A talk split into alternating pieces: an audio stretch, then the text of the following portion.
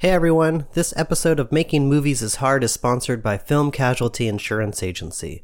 What is Film Casualty? Well, in short, it's a way for you to find affordable, reliable, and comprehensive insurance coverage for your production or film business. Everyone needs insurance, and if you don't have it, you better get it. So check these guys out. The best part is they understand filmmaking, so they'll only sell you what's relevant to your project. Visit them at filmcasualty.com, and thanks guys for sponsoring the podcast. All right, let's start the show.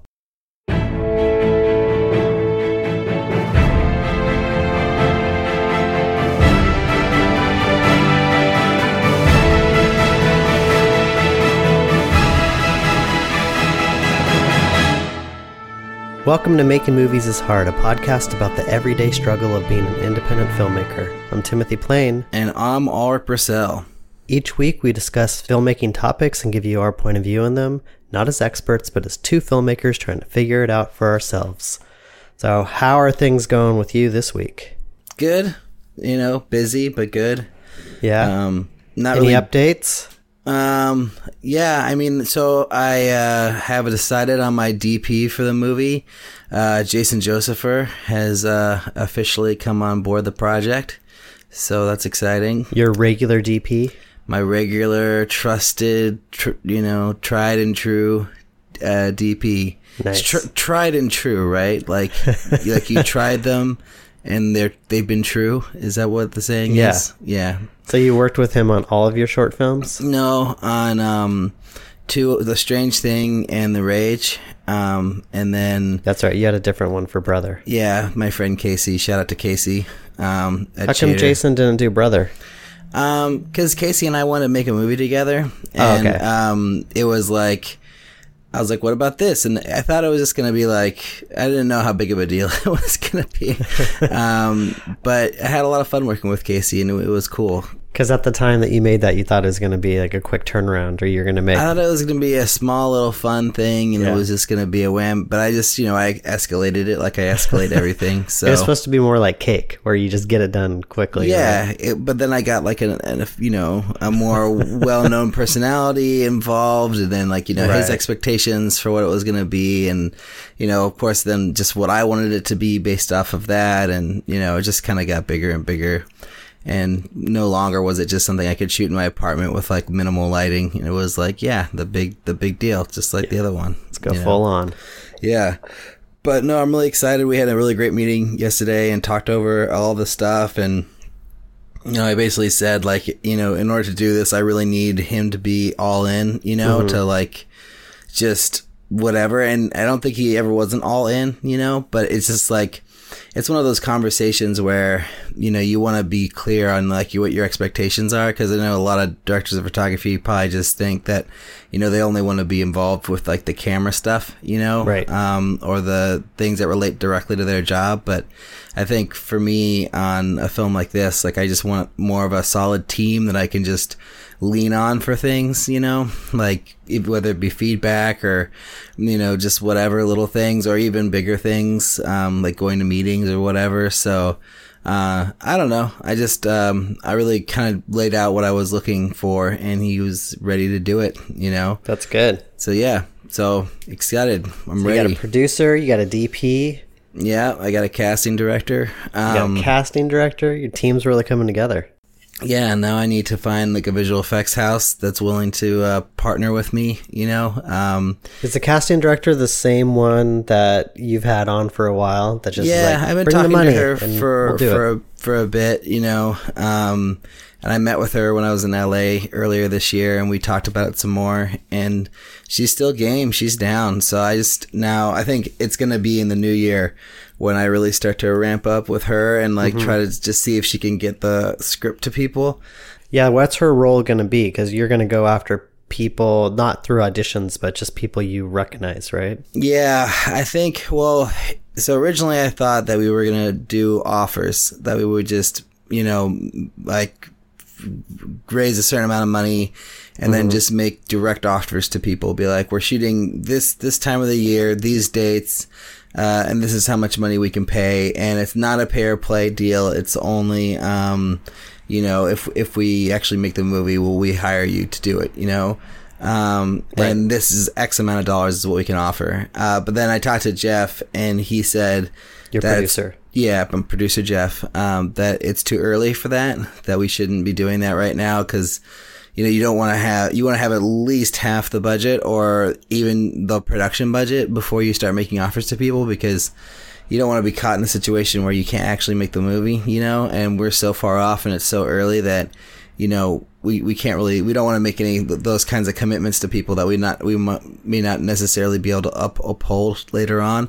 So Right. it's better if we can just like get the script to people and get them reading it and get them excited about it. And, you know, maybe get a LOI, but like maybe just like get them, get it on their wavelength, you know, and see if it's something that they're interested in and then start the conversation. Um, I guess I don't know how if I tell that to my casting director, I don't know what she's gonna say. She's gonna be like, "Oh well, Right. I She might don't be know. like, "We- I can't do that." I can't do that. I can't just send it to them. They're not gonna want to read it unless they have an offer attached because to it." the you two different ways that we've heard about approaching actors is one, there's like this way, the pre-money way, which is you try to get an actor excited just based off of the creativity of the script, and then there's like the Steven Bernstein way, which is raise the money, set your shoot dates, and then make the offers to actors. right?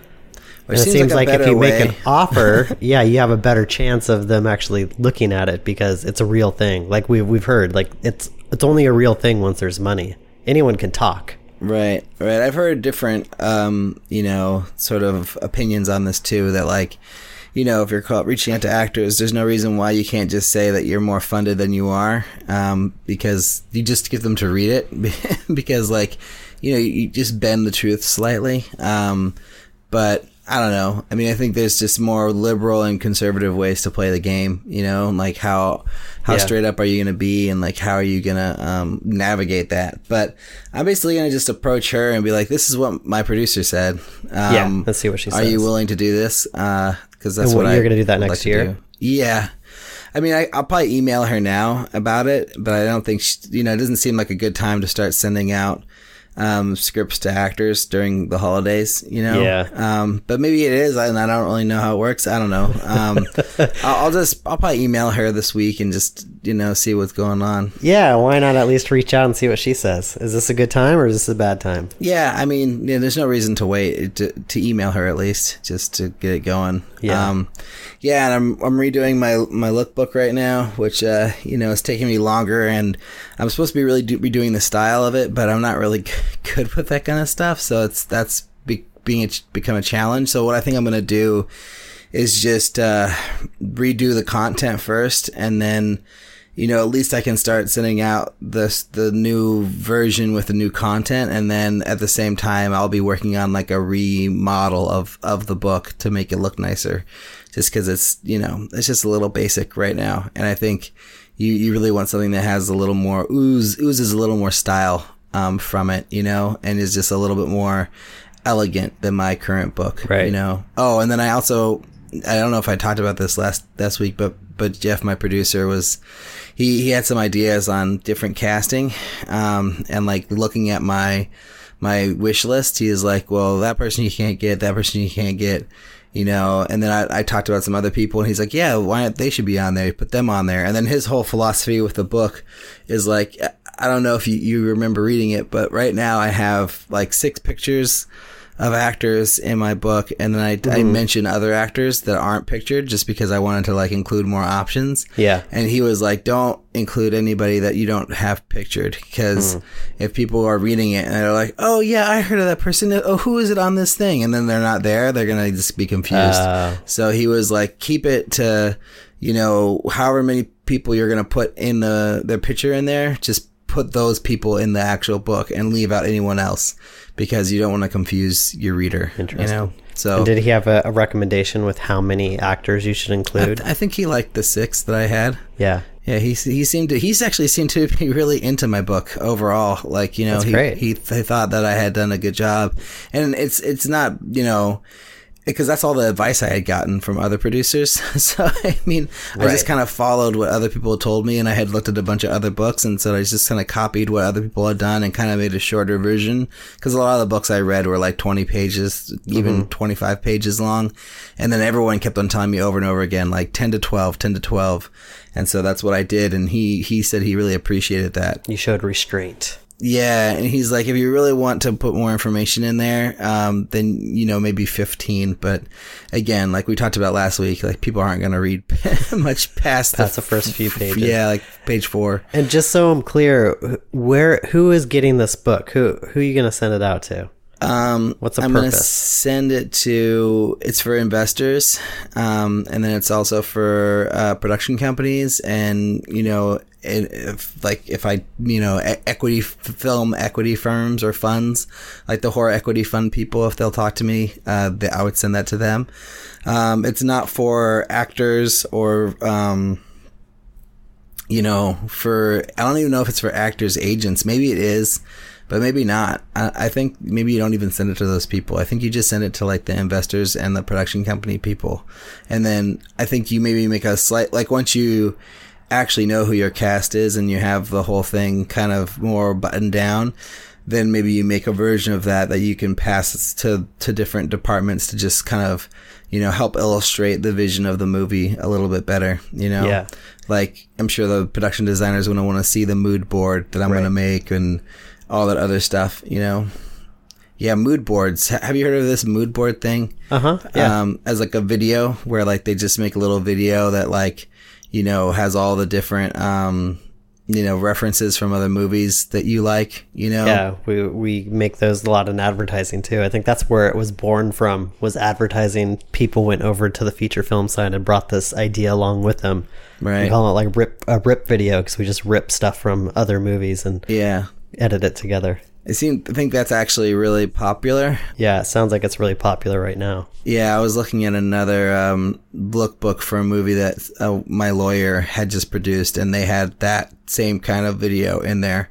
And it almost seems like I'm getting that having that video is almost just as valuable as having a uh, teaser trailer. You know, maybe not as valuable because it's not the actual movie, but like people just want to see and feel what the movie's going to be like, and if you can just show them that um, through samples, uh, people like that t- kind of stuff. Right. You know, so I got to make that too. I got a lot of things to do. My list of work is pretty high right now. You're gonna have a busy 2018. Yeah, I mean, luckily, like you know, luckily and unluckily, like my production, like you know, corporate video stuff is slow right now. But I mean, I'm just busy every day with um, you know, meetings and you know, just trying to put time into these documents and writing emails after emails every day. And I'm using Slated now to try to reach out to people. So I, I start have to start approaching investors through Slated now that I actually have a producer uh, attached to the movie on that on that software or that you know network. So that I don't know. I don't know if that's going to help people take the project more seriously or not. I, I certainly hope so. Um, but then I was noticing on this thing, just a little tangent, really quick. But so we both know Slated. I don't, We talked about Slated a little bit on the podcast, but they uh, basically you can put your movie up there, and then um, you know you attach cast and crew and and whatever, and then you get you know get a certain crew rating or score based on all the people that you put on there. But then you also can get a script rating and a financial rating. And those are things that you pay Slated to provide for you. Oh, and then based off those ratings, your movie is rated higher or lower, you know, on the list. Yeah. And I was just checking the top like 200 or so uh, movies on there. Maybe it was 150. And the top 150 movies on Slated all had financial scores and script scores. Hmm. And, you know, people just pay for it. They pay like a thousand bucks. And you get, I think there's a thousand dollar $1,000. package yeah, you can get the script score and the financial score together for a thousand dollars now.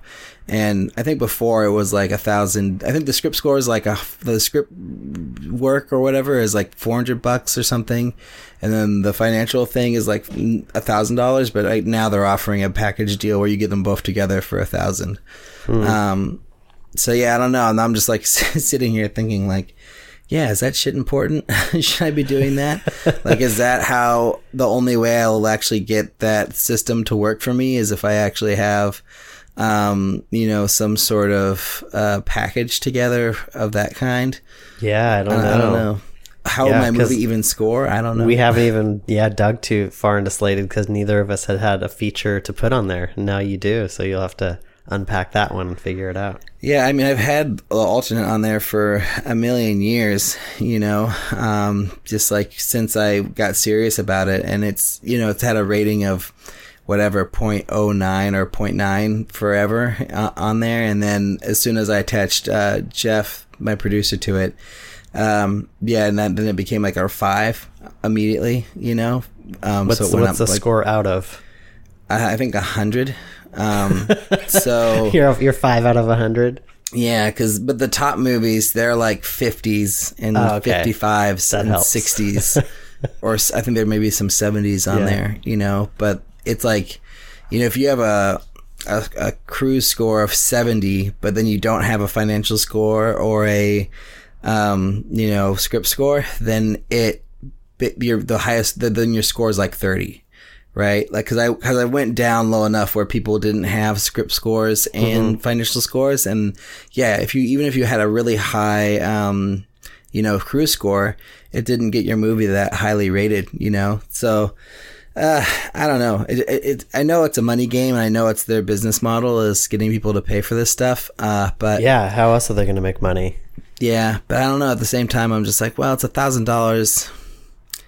I don't know. Is that a good investment? I don't know. I guess it depends on how people are using Slated. Like, if you're an investor and you're going on Slated, how are you finding movies to invest in? Like, that's that's the question that you have to answer. I don't know if you're going to be able to do that, but if all they're doing is going on and looking at like the top 200 and and reading them, then yeah, it is going to make a difference. but I can email them directly, so I can I can message um you know hundreds of investors directly. Yeah, you and Slated. 500 other filmmakers. Right, exactly. But I mean, I'm wondering, like, you know, I guess this is somebody. This is a question for an investor who's on Slated investing in movies. If they're out there listening to the podcast, like, do you care about that kind of stuff? Like, are you actually looking at these script scores and financial scores and taking them seriously, or are you just um, investing in projects based on the merit of the project alone? I'm you know? guessing, like most other investments, it's people that know each other. Somehow they have some tangential relationship to somebody and they're like, oh, you want to invest in movies? My friend is a producer. And they hook up and they meet. And Well- probably slated as like a way for them to kind of like m- further their network. But I don't think there's a lot of blind investing going on. That people are just like, I want to invest in films. I'm going to sign up for Slated. I'm going to go search for some films to invest in. Yeah, I don't know. I I'm I have no idea. But I mean, Yumi, um, who was on the show, she told me a while ago that she used Slated um, to find investors, and she actually found investors through Slated by just Oh, wow. you know emailing people. She like emailed like a thousand people through there, Yeah. and like found one. you know, so I mean, you know, I think it can happen. Yeah. Um, well, we have a lot I- to learn about this. I got one person who responded to me through there, and she'll check in with me every, you know, uh, like three or six months or something. I think she's in Italy, and she's always asking me like, "What's the status? What's the update on the project?" And uh, I'm just saying, "Hey, yeah, just still looking for for for financing." You know, and she is yet to, you know, actually want to invest in it. But now that I have a producer on board and I've set shoot dates, maybe that'll, I don't know, maybe that'll get her excited. I'll have to Yeah. send her an email today and be like, Yeah, hey, Things up? are moving forward. I got a producer. this. Yeah, that's all my emails have been this last week. It's just been like, I got a producer. Let's do this. let's make this movie. We have our shoot date set. Let's I, let's go. Yeah. Give me money now. Well, next year is going to be exciting. We're actually on the podcast. This is there's only two more episodes after this one, and I know we've just done a bunch of episodes where it's just been you and me talking, but there's a few Right. things that I wanted to wrap up, and we you also put that message on Facebook asking people for topic suggestions because we were out of topics last week, and then a bunch of people answered, and I thought we should at least just go through those and at least acknowledge that we got it and talk about some of them. I think we can answer, and then some of them I think just kind of give some insights into more of what people are looking from us right now. I know it's hard to like bucket every all of our listeners into one thing and say, "Oh, everybody's looking for this," but I did start seeing some patterns and what people are hoping to get out of the podcast and you know, it's probably a good like year and wrap up to talk about that stuff. So we, when we go into 2018, we're fresh and kind of focused. Sounds good. I think your the the alternate stuff's going to really help because that'll give some focus to it. Because there's like one project now that we can follow. Oh, for next year? Yeah, for next year. I don't know. I mean, yeah, we'll, we'll see. I guess it just depends on how successful it is. Uh, but yeah. I, I, mean, I, I'm confident that we'll get our money and that we'll get this thing done. I just need to really devote my time to it and hope and just not get distracted. And I've, um, yeah, I pretty much decided that I, I don't think I'm going to pursue the uh, the alternate short. Even I mean, maybe, but you know, it just sort of depends on if uh, you know if things come together because I need a portal design before I can do it. And if the mm-hmm. portal design doesn't get ready till like February, then it's almost going to be a little late at that point, you know, to yeah. really do one. Cause, and, and I don't know, like, I just think it's, I gotta just get, I just gotta convince people to invest in the, in the film. That's really, I think you just focus line. on the feature because even if you, I would say that the short film, all the prep prep for a short film is going to be half of what it would take to prep a feature. So I would just put all that time and energy into prepping the feature. Yeah, that's my sense. That's what I'm thinking. Um, yeah. cool. So do you want to get into this stuff? Yeah. So let's see. The a few episodes ago, I talked about a few things that I want to talk that I just want to wrap up. Uh, one of them was the how hard it is to find Act Two and Act Three breaks in a self-contained movie and I had a little bit of a an aha moment the other day that I just wanted to run past you and see what you think. So, um, because you don't have another place to go because you're in the same location, you have to ch- kind of change the world or change the rules of the universe in order to create this a new act 2 or act 3 kind of trajectory. And so I was thinking about Alien and I think that the way that that worked is by turning the face hugger into the chest burster, they created like a whole new act two without having to change the location because now like the rules of what that alien is and what it's capable of has changed and it also changes the, changes their mission because now it's loose on the ship and they have to go find it before it kills everyone, right? And then act three is the revelation where they find out that uh, Ash is a robot, and the mission of the Nostromo is to bring the alien back alive, and the crew is now expendable. And so they decide to um, self destruct the ship. So it's the same location, the stakes have changed, the mission's slightly different, but the rules are also different too. It's like there's things that they've learned that they're those that have always been true. They just have learned now what the truth is. Right. Well, that also works because there's more characters too. Yeah, you know? that's true. And, and, there's a clear villain, you know, or a threat at least, and and then and then like the mystery around the the alien, I think too, is what really makes that movie work because, you know, when it you know busts out of his chest and then it's like you know acid through the floors and the hull of the ship, then they're right. they're basically looking for this small little thing and they have no oh no idea that it's going to grow to be the big alien, you know.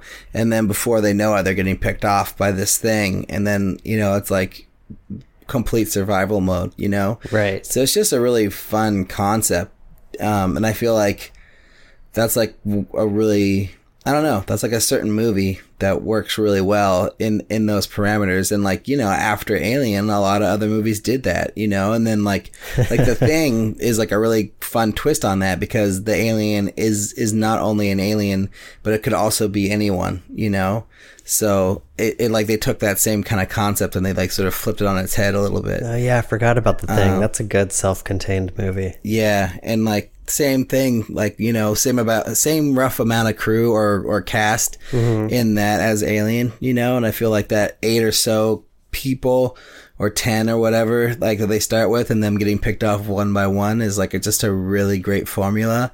Um, but again you know that can go really bad too. You know we've all seen the very bad version of that movie yeah but i wonder what separates the good from the bad versions yeah, and I don't think it's being first. It's not like the first people no, I don't think the so best either. ones. I think it's just you know the best characters, um, the the best storytelling, you know of that of that that whole thing. Because I, I almost feel like there's a version of Alien where it's just that the screenwriters didn't dig deeper and it's just about the aliens loose on the ship and they just have to kill it before everyone dies. It's like a slasher film.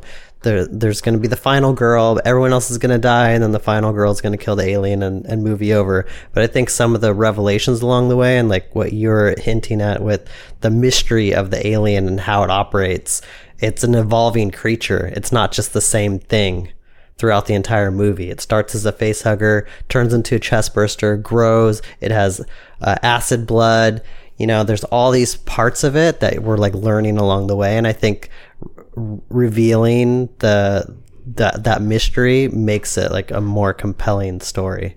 And I think the thing is very similar to that too, right? Yeah, I mean the thing's a little different because um, they they you know it kind of creeps up a little more gradually because no one um, you know gets in, the dog gets infected first, and then it's the dog who starts to transform and weird out into something else, and then you know it takes like after that happens, it's like oh what the fuck happened, and then they don't really realize that one of them is the creature until like after that creature kills one more person. Right. So it's sort of, it's even more gradual and, and then it's still the same mystery thing, like them trying to figure out what happened or why this is going on and all that, you know. Um, and it's a really fun setting, you know, this snow base, you know, in Siberia somewhere, like this bunker. It's just, you know, it's cool, but it's basically the same location as a spaceship. It's like a contained, right. isolated thing that you can't really get out of, you know, because of weather in that case. And then in the spaceship, it's because of space, you know.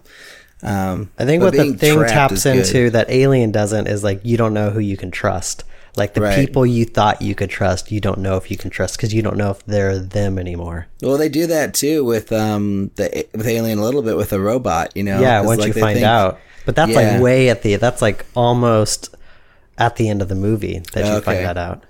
Yeah, but there, there's definitely because you you see the robot making decisions, um, you know, that are, you know, or like weird looks and and things that are not necessarily helpful to the crew, you know, before that reveal. So you know something's up. There's just some weird looks.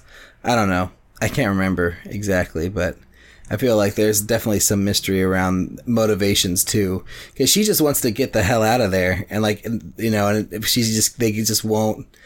Basically, like the simple thing that you think you should do is always what Ripley wants to do in those movies, and then everyone's like, always like, no, no, no, don't do that. Don't just blow up the planet. Don't just do this. Like, oh no, like we, we need to whatever. We need to preserve this thing. Like we need to study it. We need to understand it more. Mm-hmm. And she's like, "What's to understand? Kill an alien, goddammit. that's more aliens, more. But yeah, that's aliens. But anyways, well, so my next step is to take this and like apply it to something like the Breakfast Club and see if there's something there to it. Because like that, right. these are these are like uh, they call these monster in the house movies where you're trapped in a place with the monster. But Breakfast Club is not that movie, so you know the rules of that movie work very differently but I just thought it was it was good for me to kind of come up with this because it gives me a new direction to go in. It helps me kind of figure out, all right, well, what what can I do in my script? Like some some sort of revelation or uh, rule change that'll help propel the story in a completely new direction because now there's new information. Yeah, or upping the stakes, I guess. yeah, upping the stakes is a huge one. Yeah. Cool. So, well, that's interesting. Yeah. So there's that. And then the other one was we did an episode on Facebook ads three or four episodes ago. And I promised that I would come back with some math on what it would cost to like advertise on Facebook to drive sales to a movie.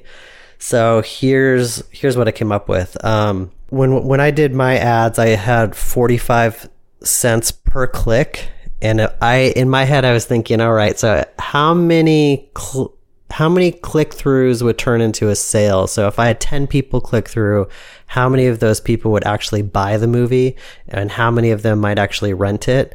And I'm setting it at one out of 10 people would buy it and two out of 10 people would rent it. And I'm selling the film at $10 and I'm renting, renting the film at $3. So for every $4.50, 10 clicks that I spend, I plan to gross $16 and net 1150 so it's uh, a spending 450 to get 1150 back. So I'd have to spend just to get like $35,000, I'd have to spend like $14,000 in Facebook advertising. And then and then you should get thirteen thousand dollars back. You said. Now, if I spent 14,000 in Facebook advertising and all this stuff was true, I would recoup $35,000. Okay, if everyone clicked the way that they should. Yeah. Yeah, but they still have to. Would would your one click equal a purchase, or would the no, click? so I pay 45 cents for people to click cuz that's that was like what I came up with on when I did my stuff is like right. every time somebody clicked um okay i'm trying to think how, how to explain this. The click is just a click like oh i'm interested in this i'm going to go check it out and you click. But once you're on that page and it says here's the movie and the trailer do you want to buy it? Do you want to rent it? I'm guessing that not everyone who clicks is going to buy or rent it. Only one out of 10 people would actually Oh, buy it one out of and only 10, two out of 10 people would actually rent it. So if i'm paying 45 cents for people just to go to that page and only one out of 10 of them is buying it and only two out of 10 of them peop 10 of people are renting it then that means every time i spend $4.50 to get those 10 clicks i'm only going to make $11.50 through sales Right.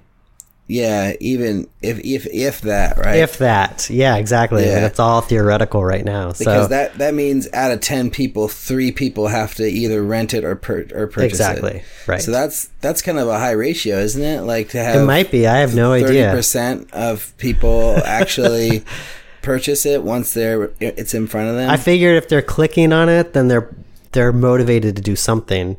And three out of ten doesn't sound like it's totally unrealistic, but it could be. I'm not sure.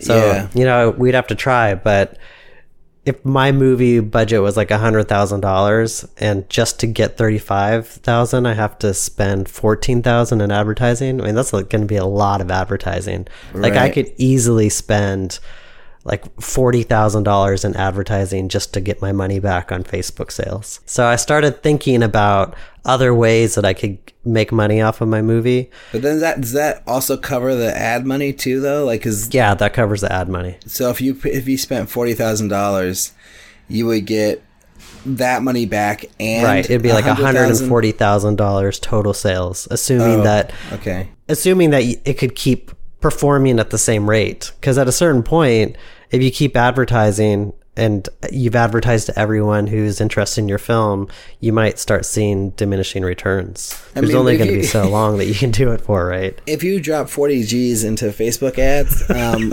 like what is that even going to look like? Like, will that just be every market all over Facebook, or will that just be for a long ass time, or do you break it up into like different chunks? Like, how how do you approach that even?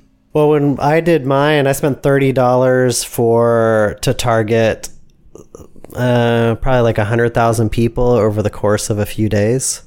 So it would probably just be yeah millions of people across a longer period of time.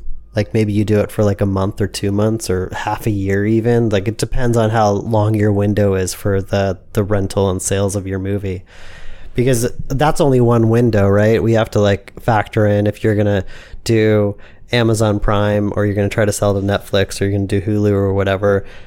You could also create ads just to direct people to those platforms, but you're gonna make a lot less money off of those than you would selling it directly to people. Because like if I sold my movie directly to people at ten dollars, but then I'm only getting eight cents a view on Hulu, I'm making a lot more money by getting somebody to buy it for 10 bucks. Th- This would be like so through your own site directly, people purchasing the Yeah, the I mean that's the other thing I haven't factored in is like the cost to to host it. Like where am I directing people? Am I directing people to a Vimeo sales page or iTunes or you know where is it going to live? And I'm going to have to pay some portion of whatever I make to those people that are hosting it. Yeah, I don't know how it works on Vimeo um, for the for that hosting, but I think don't you just get that if you're a high enough member? Don't you just get access to that service? I don't Like, think I- so. I think you I- pay a percentage of what you make. Oh, really? Yeah. I thought that like you could do it if you're like a pro member, then you can like you, then you have access to the Vimeo on demand services. Maybe, yeah. Um, but yeah, these are just general costs, just to like wrap my head around like what it what it might take to get money back on like a hundred thousand dollar film by myself. Right, right. Yeah, I mean, I talked to my producer about this briefly. I was like, "What do you think about self distribution?" He's like, "Don't do it." He's like, Yeah. "I have not seen people make a, uh, good money on that yet. It's like really risky and it's a ton of work, you know. So it's just, I think it's just far better get a good distribution deal. If your movie's good, you'll get a good deal that's going to make money for both of you." Yeah. Um, so I don't know. I mean, sorry, Liz Manashil, but that, that was the advice I got. I mean, not saying that I wouldn't still apply for her program, you know, if when the movie's done, just because, yeah, I mean, of course, I want to take all opportunity of all options, you know, and take take a look at everything that's out there. But yeah, I don't know. Especially if your producer has connections to distributors already, and you know if they and sales agents for that matter, and if they know like, hey, this person really likes the movie, like they're gonna they want to rep it, and uh, they think they can get X amount of dollars for it. It's like that's just a much more attractive thing than you know applying for this you know self distribution grant and then having to put in a year and a half of work. You know, distributing your movie when you could just have someone else do it for you and then go off and hopefully make your next movie, you know? yeah. I don't know. I, guess I think there's arguments both ways. Yeah, well, well, like hopefully we'll be able to like you know play this out in real time, and, and this time next year I'll be editing my movie, mm-hmm. and you know getting ready to submit it to to Liz's program or to you know or or or not or be like oh wow. Yeah, we- we showed this rough cut to so and so person, and they just freaking love it. So Yeah. you know, we're already going to Sundance next year. I guess the question you have to ask yourself with distribution is can a distributor sell your film uh, to way more people than you ever could? Because if they can sell it to the exact same amount of people that you could, and you just have to put the work in, then you get to keep all the money rather than paying them 40% or whatever it is that of your that your deal is with them. So I think that's the argument. If you're going to if you're releasing the movie in a big way and it's going to millions and millions of people, yeah, distributor is going to be way more valuable. But if it's only going to, you know, a hundred thousand people, then you could probably do it yourself. Right, right. I mean, I guess you know he did say aggregators are good, you know, so that we could go to like you know one of those those different companies and Yeah. do it that way. Uh, so that's sort of a form of self distribution, but you're still going through you know some sort of service for that.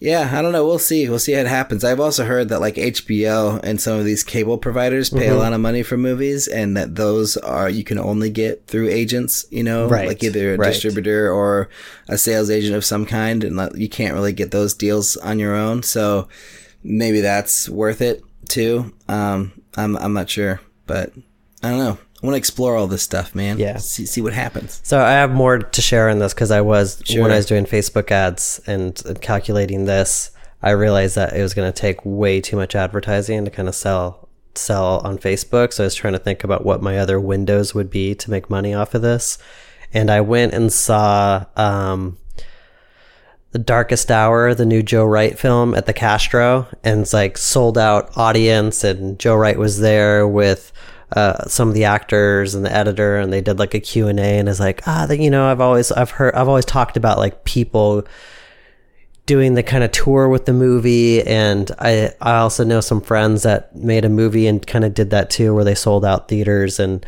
and use that as like a, a way to distribute their movie. It's like I wonder what the costs are to like rent the Castro and if you sold out all the tickets like what you would make. And it wasn't that much after I did the the calculations. You you can only make like about five thousand dollars per screening. Um, so I feel like theatrical, you would have to just do so many of them, and it would take so much work to sell out all these theaters that to me it didn't make sense to do more than like two or three of those because it would just be such a time kill. But it'd be fun to do. So I did like window one theatrical. I think I can make ten thousand dollars by like doing that at three theaters and just I'd have to find a way to build my audience um, outside of paying Facebook to advertise on it because it's just it would be it'd be really hard I think to sell movie theater tickets. And Yeah, then number two would be Facebook advertising, selling directly. And then number three would be the video on demand stuff that we've talked to other people about the Hulus, the Amazons, and the Netflix. And I took some of the stuff that um, Griffin had done with his Sriracha documentary, like some of his numbers, and I applied those to this. So if like I get 200,000 views on Hulu at 8 cents a view, that's $13,000. And then if I did 200,000 views on Amazon, that's $36,000. And then let's say for some crazy reason I was able to sell it to Netflix for $6,000, then all that money together would equal $100,000. Yeah. But dude, a 200,000 200,000 views sounds like so much, right? Oh yeah, it's a lot. Yeah, it seems really challenging. Yeah. I mean, you have to become a whole like a, a just a marketer for your your career to do it. I think the advertising is super important. I don't think you can just put your movie on and get these kind of numbers. I think you do have you're going to have to spend money on advertising. So I now I know why that like 20 $25,000 marketing budget is important because you will have to put a lot of money into just getting the word out that your movie's available. And then hopefully it'll spread beyond there that it's not just you paying people for clicks, but they're actually passing the word on. They're like, they're telling their friends about it if the movie's good enough. Right. Well, I mean, I think the key here is if the movie's good enough, then a lot of the stuff becomes easier, you know. Um, but it's uh, I think it's just a, gonna be an uphill battle no matter what, just to get people to, to look at things. Like we've had so much a hard time just getting people to click on our short films, like trying to you know get them Yeah. to click and purchase something. Like that just seems like so much harder, you know. Yeah. But yeah, we'll see. I We've mean, done it I'm- though.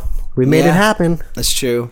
We're, we're I think for the rage, we're thinking about just putting it on Amazon Prime, um, and making it uh, like only available through a paywall, and just seeing what happens, um, and not just releasing it traditionally online, and just doing doing a pay only thing, and just seeing how much money we can will come in through just having it on those services and just promoting it ourselves. That's cool. Um, yeah, I don't know, just like as an experiment, just to see like yeah, will we will we make any money back on this thing? Like, will we get any um, returns, or is it just gonna sit on Amazon Prime and like no one's gonna watch it? You know, right. Wow. yeah. Yeah. I think th- those are good experiments to try just to see.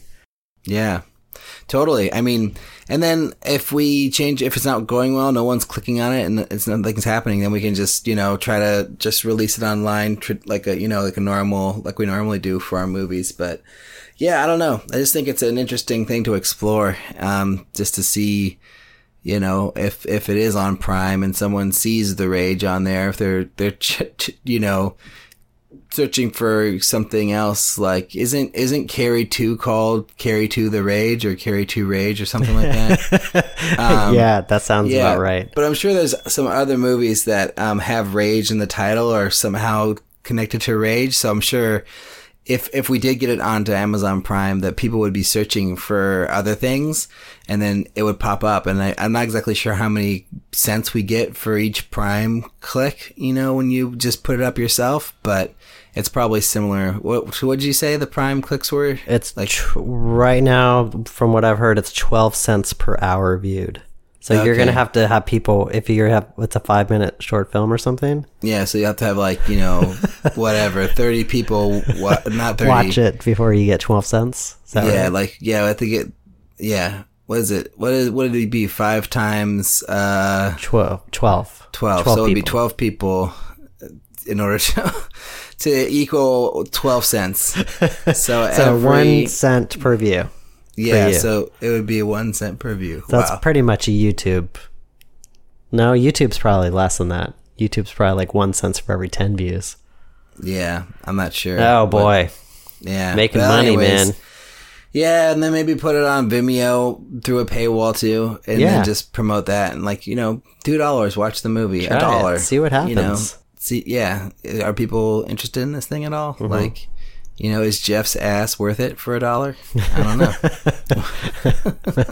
That's a joke if you've seen the movie. Anyways, If you haven't, Uh, you can pay to see it soon. you can pay to get the joke. Um, all right, anything else about Facebook ads you want to talk about? Um, yeah, I just I I know I threw a lot of numbers out, And if anybody's interested to see the stuff, it'll be on our website, makingmoviesishard.com, and I'll I'll post it all up so you can see my math. And if you want to use it for yours, I think for me, what I'll do in my business plan is I'll say our first step should be to enter festivals and try to find a, a, a proper distributor. But if it doesn't work out, here's how I would make my money back on $100,000 and then show the breakdown and how much I'd spend on advertising and all that stuff. And then just have advertising be a part of my movie budget. Nice.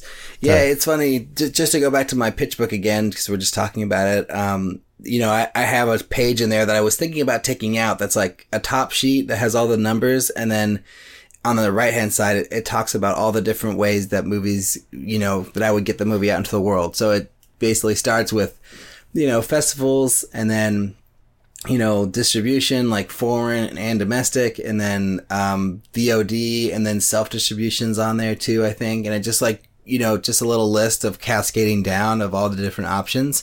And I thought about taking that page out just because I don't know. I was like, this is kind of useless, you know? And right. then Jeff was like, no, it's not. Like for somebody who doesn't know anything about this, who's like an investor. Yeah. And they'll they be like, wanna, how are you making your money back? And you're like, like, yeah, all these here, different ways. Here's how you do it. You send it to a festival and then, you know, he's like, that's what we'll do too for our movie. So yeah.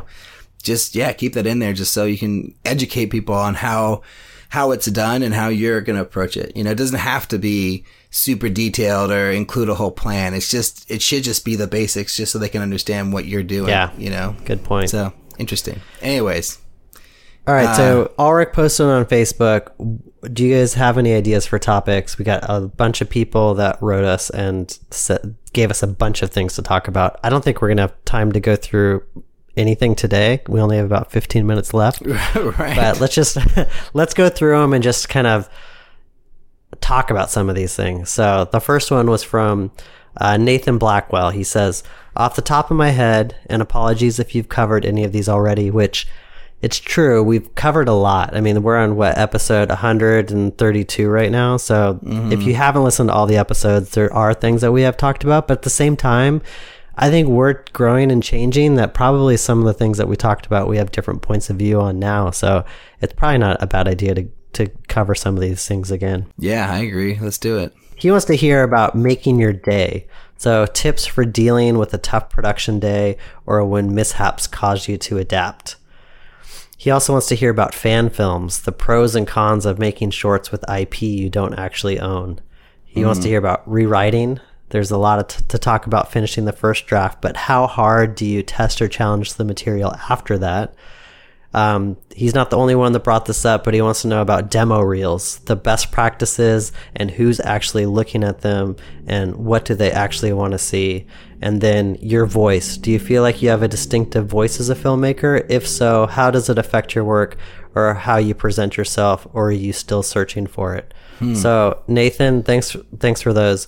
We did do an episode about our voices. Yeah, and it was that a was little a good episode. It was a little messy, but I think it has a lot of that stuff in it. And I remember Alex Kellerman called me after that, and he told me to not worry about what my voice was. He says right. he his his advice was if you if you're thinking about what your voice is, then your career is already over because you're trying to like pigeonhole yourself. It's like, you know, just follow your instincts. That's really funny. If you're thinking about your voice, your career is already over. oh, yeah. that Kellerman. Oh, so, so funny. Um, um, and then demo reels. I feel like we've talked about it, but I couldn't find it. Yeah. We talked about it a bunch. Um, Who did we about, talk to it with? Uh, I don't remember if it was in one of the commercial uh, episodes where we're talking about commercial production or whatever, but we just basically decided that uh, demo reels are not good, um, you know, as montage reels uh, for directors. Um, that montage reels are good for DPs and visual effects artists.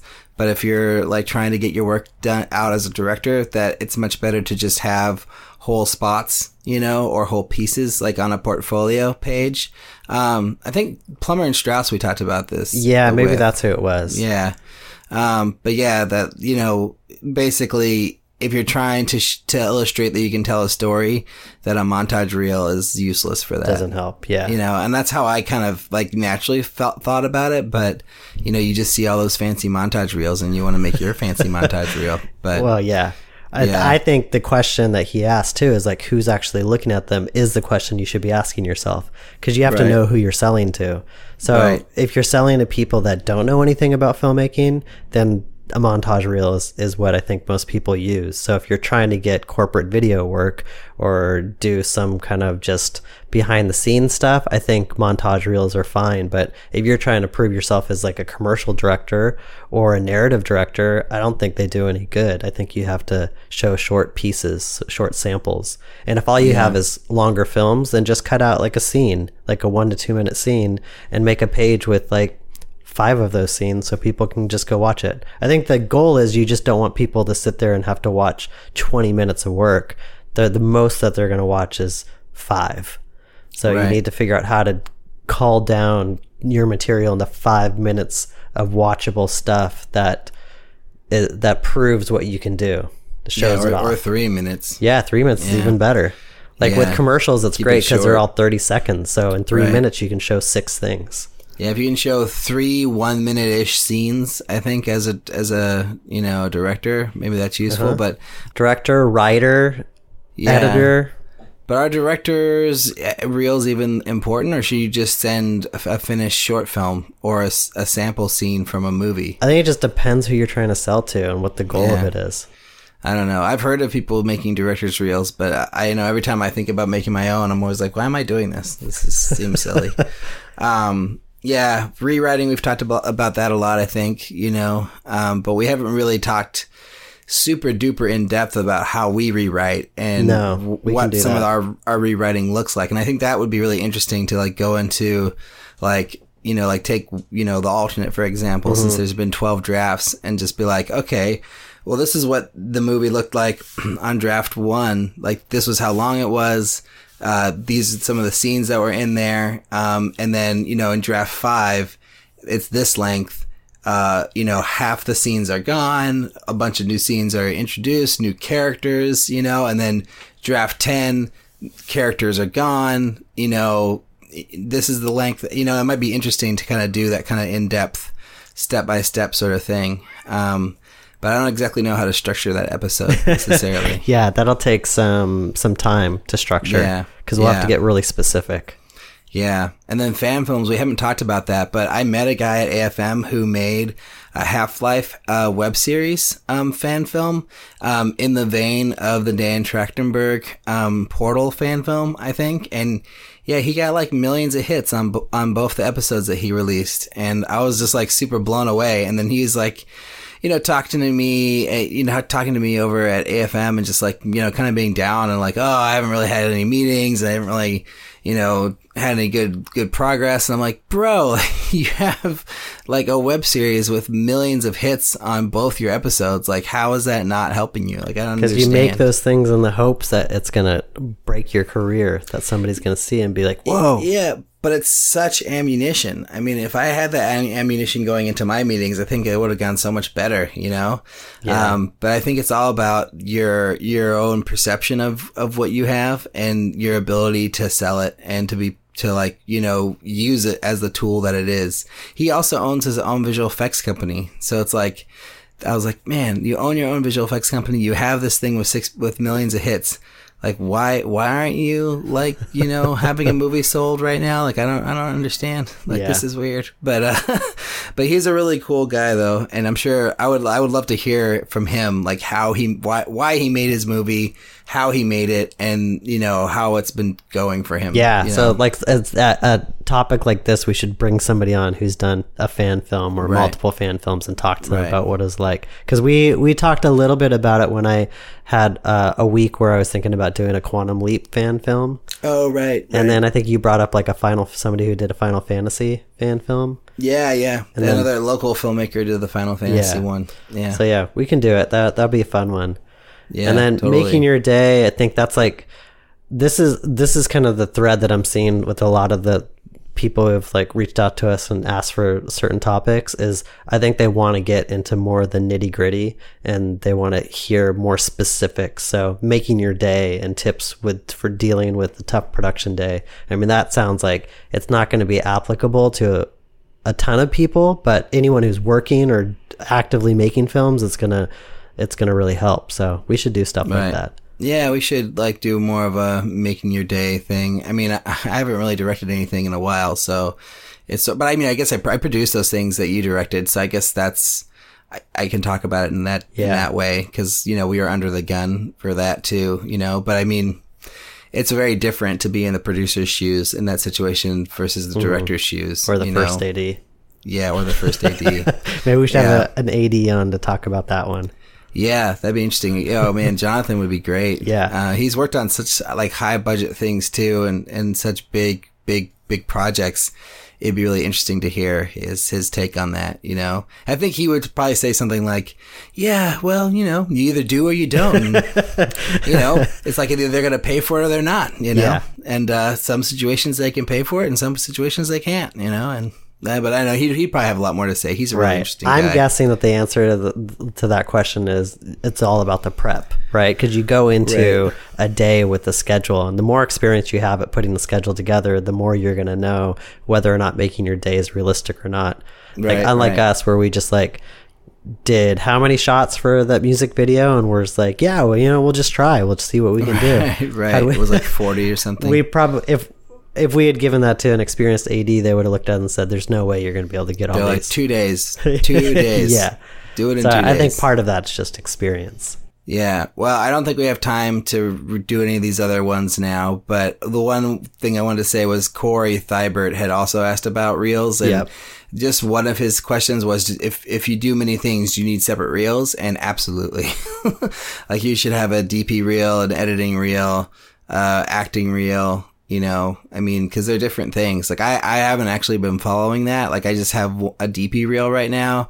And then I just say like, oh, I, I edited a lot of the things in the DP Right. reel. But if I was more serious about being an editor, I, I definitely should have an editor only reel that Yeah, I would show right. people, you know. And when you're uh, saying but- reel, you're not you don't mean montage. You just mean a page that just is like Uh, well, a DP, I think a DP reel, a montage is good. And I Yeah. think for editors too. Like I was at that production company, uh, last year and they were trying to find an editor and this guy all day was just watching montage reels, one after another, after another, after another, looking for an editor, you know? Um, and how can you judge if somebody can edit based off of a montage reel? you're, you're judging the edit of the reel, I think. that's so stupid. And and like if if you put like a sequence in there, like you put like a maybe a thirty second to to twenty second sequence within the reel, and you can tell that that was a piece, and then you go on to the next piece, and you go on to the next piece. Hmm. Okay. You know, but I get I don't know. I mean, I think he was also looking for people who were editors and motion graphics people. So I think Oh, well, in that that, world, it's a little bit Yeah, mo- motion montage make graphics you can do sense. montage. Like Yeah. anything that you need to show a bunch of work really quickly, motion graphics, visual effects, cinematography. I feel like montage reels are fine, but when you're Yeah. like trying to prove your skills as like a storyteller or like something about pacing, it's like I feel like you just can't do that in a montage. Yeah, totally. All right, cool. So should we just skip all this stuff and like you know save this for em- for episodes next year? Well, let me just let's just look through it really quick, just so we can at least give shouts out to people. Uh, Cameron Sure. and Hassan both said that they want to hear more about raising money. Of course, everyone wants to hear about raising money. Yeah. Um, Jake Richardson asked about getting your vision onto the screen and how he's heard that many filmmakers have problems with it. Um, I love the example he said that George Lucas said he only got 30% of what he wanted on Star Wars, which I believe because he sounded very frustrated when he was shooting that movie. We've talked a lot about that. We actually have that as one of our like final questions now, where it's like we're asking directors, uh, do they feel like they're not able to get their full vision on the screen? And I think it's been interesting to hear how some of them don't even subscribe to that at all, and then others are like, oh yeah, totally. And then see, Damian Yeah. Harris says um, he wants to hear interviews with department heads covering what they want from a director to do their job properly. Mm-hmm. And then he also wants to hear an episode of working with actors from an actor's perspective. Right. Yeah, we should definitely do that. That'd be We- good. We, talked to some actors, but we haven't really talked about that specific thing with an actor. Yeah. You know, so that would be an interesting. I mean, I feel like a lot of times we have guests on, we just want to hear their story and we want to hear how they got from to where they are now and that's i think just sharing that story is really interesting because it just shows all the different paths people take but i think it would be great to do some episodes where we have people come on and just tackle a topic we'll just miss that part of that the, of what we ha- have been doing in the past but it could like turn into some cool stuff we'll Right. see Yeah. Totally. and then Greg Daniels um, sent us an email. He was a little frustrated because I think he felt like he's been listening to us for a few years, and he felt like we were getting maybe like too emotional sometimes, and not Right. getting into the the how to of what we're doing, and wanted to hear some more specifics on things. Um, so he he likes when we're tangibly active he says like when Right. we took us took everyone through the paid pitch process um, i think the afm thing was a good thing i think you know breaking down facebook ads i just want to address this really quickly because i think it's unrealistic to think that we can do that every single week. There's just going to be some weeks where we just have to hop on and just talk about whatever's on our mind and it's probably going to get a little bit more emotional than informational just because we don't always have time to plan things. If all we did was focus on the podcast, we'd probably be much better at like teaching you guys stuff, but we're we're trying to be working filmmakers, and so a lot of what we we have to do is just kind of like hop on and see what happens. Do you agree? Yeah, I, I- think so. I mean, you know, we try to plan, you know, we do our best. We try to get guests, you know. Um, I think w- getting more guests, I think, is going to be helpful, you know, just to sort of break it up a little bit. And I mean, we've gone through lots of stretches where we only had guests from, from weeks and weeks and Right. weeks. Um, and then now we're on a stretch where we haven't really had that many guests as much, you know, and I think people really like the guests. And I think it's good to do both, but I don't know. I mean, it sounds like Greg doesn't even really want more guests, that he'd rather have more like active subject things, you know? Well, he did say like, we, could a lawyer, producer, other like mentors come on the Yeah. podcast and just talk to us about like our projects and like give us live script coverage or uh, give us advice about like what we should be doing differently. Um, I think there's Yeah. there's room for that. There's room for that. It, Yeah. it might be turn really. It might be uncomfortable, but we could try Yeah. it.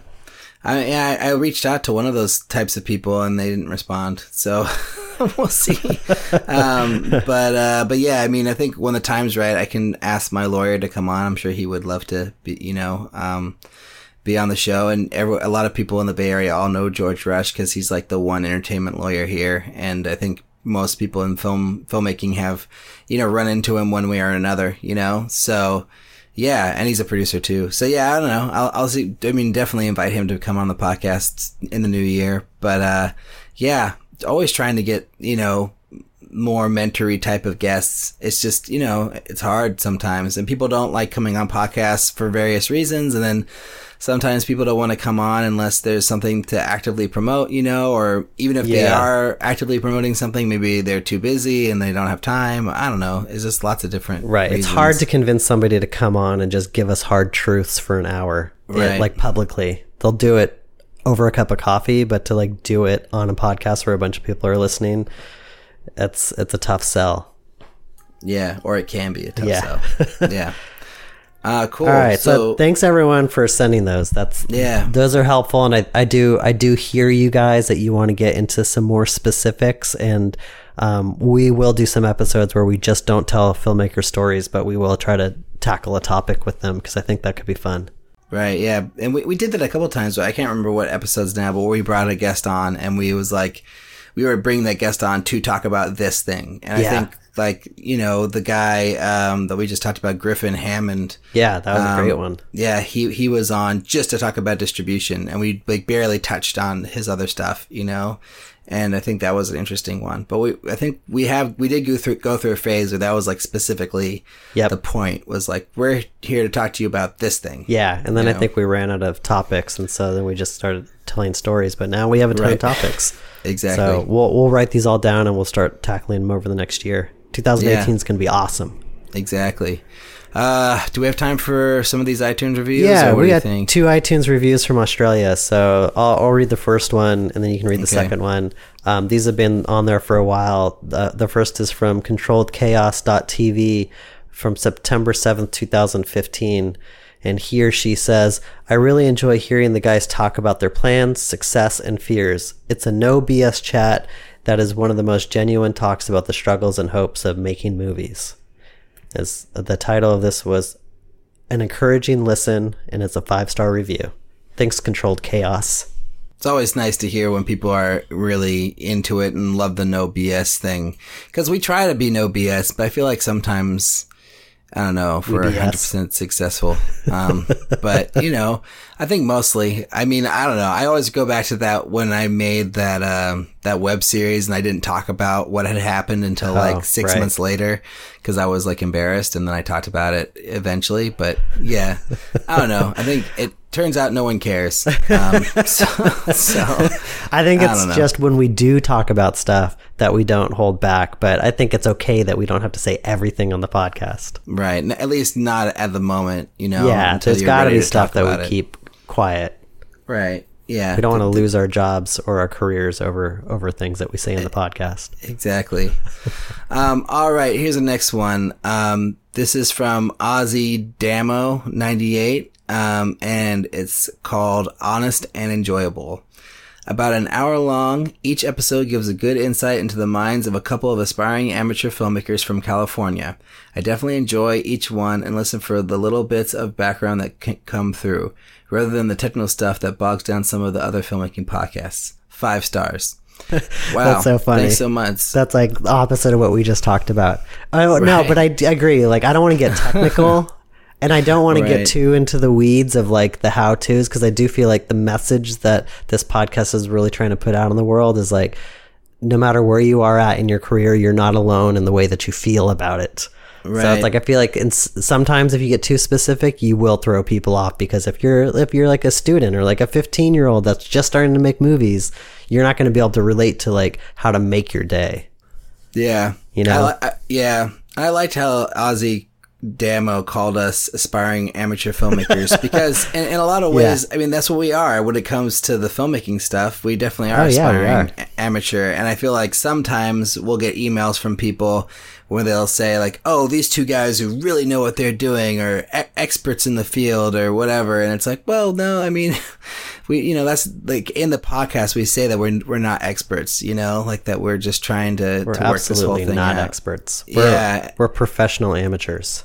And I think sometimes people get the sense that we're more accomplished in the filmmaking than we are, you know, but we're just, we're just making them. We're just trying, you know, like mm-hmm. I met a guy who listens to podcasts, um, at my local coffee shop on Friday, Ed, um, shout out to Ed.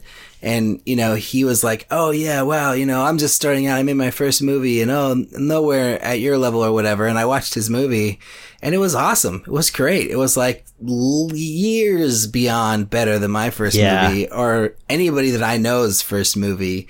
And you know, it was because he he did it right. Like he got a producer, Winnie Wong, shout out, um, you know, to help him make it, and then he got a real crew and he got real actors, and he just did it all right for his first movie and um, it turned out really great. And you know, I sent him the rage just to get his thoughts on it, and he was like, "Oh yeah, that's a real movie. My movie's not a real movie." And I'm like, "No, your movie, your movie's a real movie. like for real. Like don't like." And I'm sure you're gonna get into way more film, film festivals than the Rage did. So yeah, yeah. I mean, I think people need to. I think it's it's interesting because at the same time, you're like, okay. I'm at this level and, you know, I'm, I'm seeing all the problems and all the things I don't like about my movie. But at the same time, I feel like, you know, you should realize like the things that you accomplished and be proud of them too. But he, we had this conversation when we met in person. He was, he's told me he feels more like you do.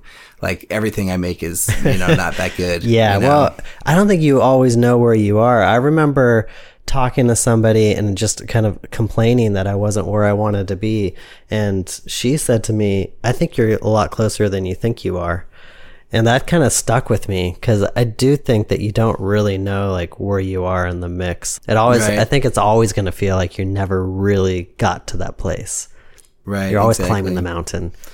You're always climbing the mountain, I think, for sure. And, you know, I don't know if I'll ever feel like I'm not an amateur filmmaker, you know? I mean, we'll see. yeah, I don't know. I don't know when that changes. I, I think that spirit you know, I think it, it stays with people. Like, especially you even hear like famous filmmakers mm-hmm. talking about it, you know, and, and they still talk in that way, you know, that they're just learning and they're growing or trying to figure it out. Like, they don't have all the answers, you know, and I think, yeah, I don't know if the day will ever be where I'm like, yes, I'm a real filmmaker.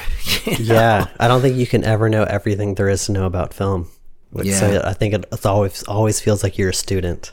And there's so many different approaches. Like there's so many different ways you can attack a scene or attack a, a story or anything. And I think, you know, not, not every way and not any one way is right. They're all, they're all different and Yep. good for their different ways, you know? Um, but yeah, anyways, very interesting. But thanks to, to uh, you know, Controlled Chaos and Ozzy Demo for those reviews. That's awesome. Yeah, and hopefully you guys are still listening. Yeah, especially Control Chaos. That was back in September 7th, 2015. Yeah. Wow, it took us a long time. And then May 28th, 2016. That's like a year ago. Jeez. But uh I mean, yeah, it was sorry September so seventh, twenty fifteen, would have been just a few months after we started the podcast. Yeah, that was yeah, we reached Australia right from the beginning. That's pretty amazing. amazing. Yeah. Um all right. All well, right, we've we- talked should I- enough. Take us out. Take, take us out? Okay. Well, thanks for listening, everybody. If you want to get in contact with us, you can send an email to podcast at makingmoviesishard.com or you can find us on Twitter and Facebook at MMIH Podcast. You can also visit our website at makingmoviesishard.com where you can find links to the things we talked about on this episode. While you're there, you can sign up to receive a weekly email from us and we'll deliver the show notes to your inbox every Monday, fresh at like 6 a.m. Finally, if you like the show, tell your friends about it or leave a rating for the podcast on iTunes or Stitcher. And then again, uh, we talked about it a little bit, but we have this new Facebook group. Um, go on Facebook, find it. It's called Indie Filmmakers Group. What's it called? Indie filmmaking community, I believe. Indie Filmmaking Community. Well, it's it's the group linked to the Making Movies is Hard. uh, Yeah. if you got to make it the Making Movies is Hard Facebook page on on the there's a tab on the side that you can click on that's um I think it's just called community and then Yeah. it'll bring you to a link to it. But that group's totally exploding. And I mean, I, you know, I didn't really go to it for a couple of days after I'd asked that question about topics. And then just to see like how many people responded, I was like, holy shit, that's awesome. Yeah. So yeah, thanks for people to be, for being engaged on there. That's great. Um, but yeah, thanks Timothy. And Thank you. yeah, talk to you guys next week. Bye-bye. Awesome. With the siren.